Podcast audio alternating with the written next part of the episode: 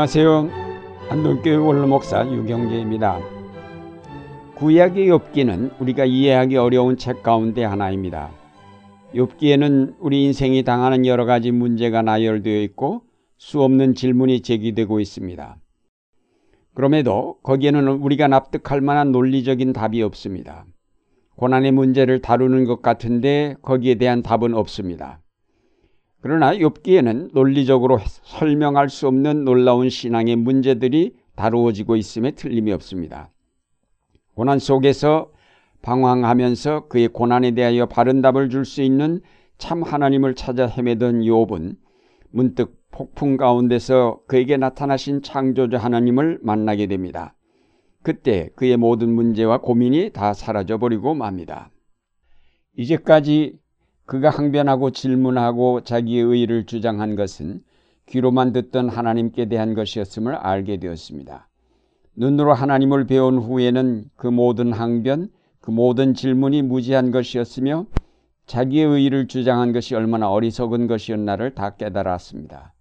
욥기는 우리로 하여금 하나님을 어떤 교리나 전통 속에서 알려고 할 것이 아니라 나의 삶 한복판에서 직접 만날 것을 가르치고 있습니다. 욥기는 처음에 하나님과 인간의 관계가 어떻게 이루어지고 있는가를 보여줍니다. 먼저 사탄은 하나님과 인간과의 관계를 재물이나 건강 같은 것으로 복을 내려줌으로 맺어지는 관계로 보았습니다. 하나님이 인간에게 복을 주시지 않으면 사람들은 금방 하나님 섬기는 일을 중단하고 떠날 것이라고 하였습니다. 사탄의 이 주장은 오늘날 우리 신앙에 대한 신랄한 비판입니다. 우리가 가진 모든 것을 잃을 때 우리는 과연 하나님을 섬길 수 있을까요? 사탄은 하나님께 말합니다. 이제 주의 손을 펴서 그의 모든 소유물을 치소서 그리하시면 정령 대면하여 주를 욕하리이다. 우리가 두려운 것은 사탄이 우리의 약점을 너무 정확하게 알고 있다는 점입니다.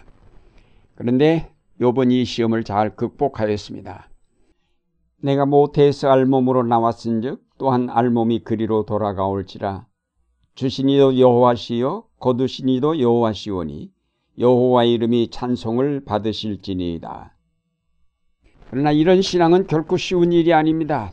많은 사람이 이 시험에서 불합격 판정을 받습니다. 욥이 첫 번째 시험에서 넘어가지 않자 사탄은 다시 하나님께 제안하였습니다. 이제 주의 손을 펴서 그의 뼈와 살을 치소서 그리하시면 정령 대면하여 주를 욕하리이다. 그러자 욥은 악창으로 고생을 하게 되었습니다. 견디기 어려운 병이었던 것 같습니다. 부인조차도 더 이상 견딜 수 없었던지 하나님을 욕하고 죽으라고 욥에게 말할 정도였습니다. 하루아침에 재산과 자식들을 모두 잃을 뿐 아니라 남편마저 몹쓸 병으로 고생하는 모습을 보는 이 여인의 심정이 어떠했겠습니까? 눈 깜짝할 사이에 부자에서 가난뱅이로 전락해 버렸으니 이 얼마나 기막힌 일일까요? 그러나 요번 이 시험에서도 결코 그의 신앙을 포기하지 않았습니다. 우리가 하나님께 복을 받았은즉 재앙도 받지 아니하겠느뇨. 욥의 신앙은 이런 점에서 위대합니다. 하나님은 때로 우리를 그와 올바른 관계에 들어가게 하시려고 우리가 의존하던 모든 것으로부터 떠나가게 만드시기도 합니다. 하나님 이외에 어떤 것도 우리가 사랑할 대상이 되지 못한다는 철저한 신앙의 자리에까지 내려가게 하시고자 우리를 가난하게 만드시는 하나님의 시험을 잘 감당할 때에 진정한 신앙의 소유자가 될 것입니다. 욥의 고통은 모든 재산과 가족 그리고 자기 건강을 잃은 데서 비롯되었지만 그를 더욱 괴롭힌 것은 하나님이 왜 갑자기 이런 고통을 주시는가 하는 의문이었습니다. 그의 친구들이 찾아와서 그의 고난이 그의 죄악 때문이라고 한결같이 그를 몰아붙일 때에 그는 그 사실을 받아들일 수 없었습니다.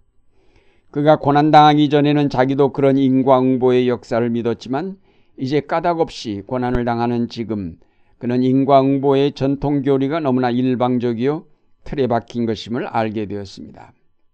만약 인과응보의 사상이 옳다면 자기보다 악한 자들이 더 많은데 하나님은 왜 그들에게는 벌을 내리시지 아니하고 자기에게만 혹독한 벌을 내리시는가?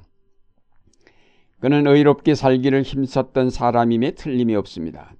욥은 하나님을 직접 만나서 자기의 정당성을 변명하고 싶어 했습니다. 그는 하나님께로부터 그가 무죄하다는 판결을 받고 싶어 하였습니다. 무엇이나 모르시는 것이 없으신 하나님께서 그가 무죄하다는 것을 마땅히 알아야 한다고 믿고 있었기 때문에 욥은 마지막까지 그의 무죄함을 고집하였습니다.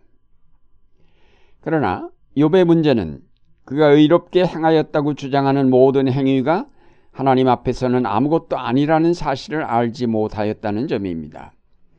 그가 하나님 앞에서는 재물이나 건강이 아무것도 아님을 알았지만 그가 올바로 살려고 했던 그의 의로운 삶만은 주장할 만하다고 생각했던 것입니다.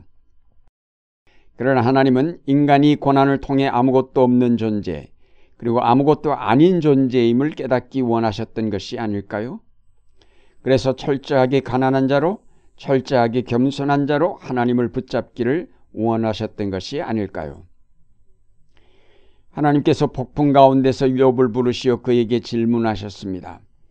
내가 땅에 기초를 놓을 때에 네가 어디 있었느냐? 네가 깨달아 알았거든 말할지니라. 하나님의 이 추궁에 장광설을 늘어놓던 욥은 잠잠할 수밖에 없었습니다. 하나님께서 욥에게 큰 능력으로 이루어진 천지 창조에 대하여 말씀해 주실 때에 비로소 욥은 이제까지 그가 주장했던 의가 아무것도 아님을 알게 되었습니다. 그래서 그가 이제까지 갇혀 있던 이념의 틀을 깨고 하나님 앞에 회개하는 기도를 드리게 되었습니다.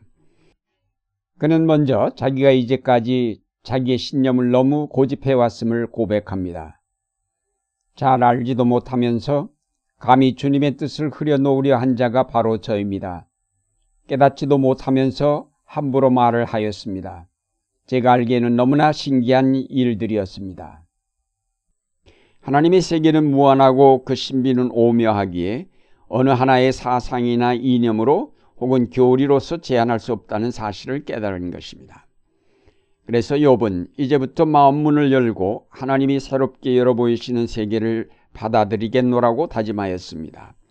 지금까지 하나님께 대하여 귀로만 들으면서 자기의 의의를 구축하여 왔지만 그 모든 것이 깨어지면서 이제는 눈으로 주님을 배웁는다고 고백하였습니다.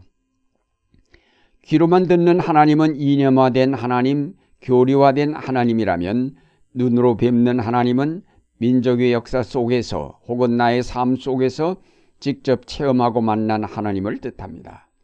따라서 변화하는 역사 속에서 매일 새롭게 이어지는 나의 삶 속에서 만나는 하나님은 늘 새로운 하나님일 수밖에 없습니다. 고정된 하나의 틀에 담을 수 없는 하나님, 언제나 우리의 앞서 가시는 하나님이시기에 오늘 가질 수 있는 하나님이 아니라 미래에서만 만날 수 있는 하나님이십니다. 욥은 새삼 이런 진리를 깨달으면서 머리를 조아려 회개하였습니다.